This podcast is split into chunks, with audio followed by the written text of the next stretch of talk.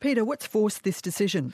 Well, Sabra, the reputational damage and the reputational crisis at Qantas was clearly too much for the Qantas board and Chairman Richard Goyder. So rather than Alan Joyce seeing the end of the line in November, he's been pretty much given the emergency exit, finishing today, two months ahead of schedule.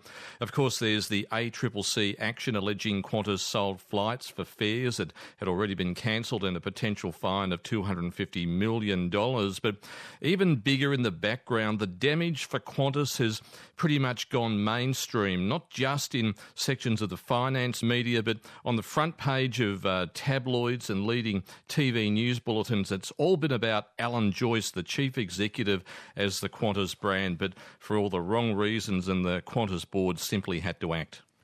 Was Alan Joyce forced to go, or did he make up his own mind? Well, Sabra, according to the statement from Qantas, Alan Joyce advised the board he was bringing forward his retirement to today, which is sudden given that he said in the past that he wanted to stay right there to the end in November. And Chief Executive uh, designate Vanessa Hudson moves into the CEO's hot seat from tomorrow. But right up until today, Alan Joyce has been adamant he wanted to see the job through after 15 years and that he saw himself as a key part of the transition. But now Alan Joyce is a uh, poisonous brand for some of course, he did take Qantas uh, through the global financial crisis. He shut the airline down globally in 2011 in a huge fight with unions. And then, of course, the pandemic, where Qantas was a few weeks away from insolvency.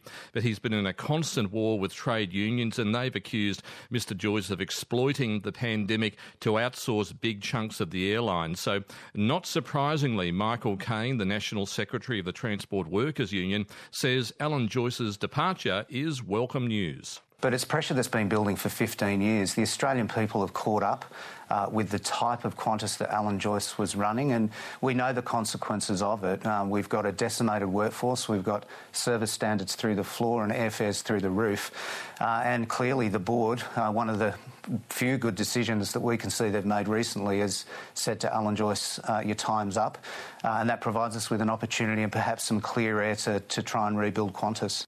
That's Michael Kaine there from the Transport Workers Union. And Peter, the new Qantas boss is Vanessa Hudson. What will she inherit and how will she try and rebuild the airline's tarnished brand?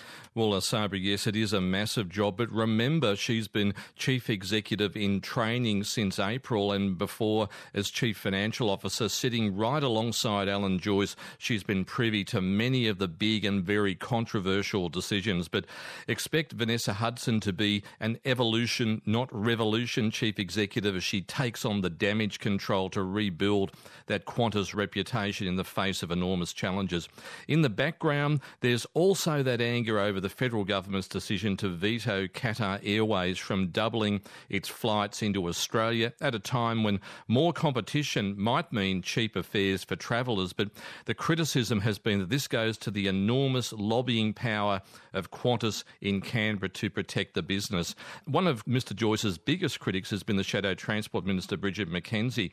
She has, uh, in a short statement, thanked Mr. Joyce for his long service, but she said that she remains focused on that Qatar decision that she says really does stifle competition.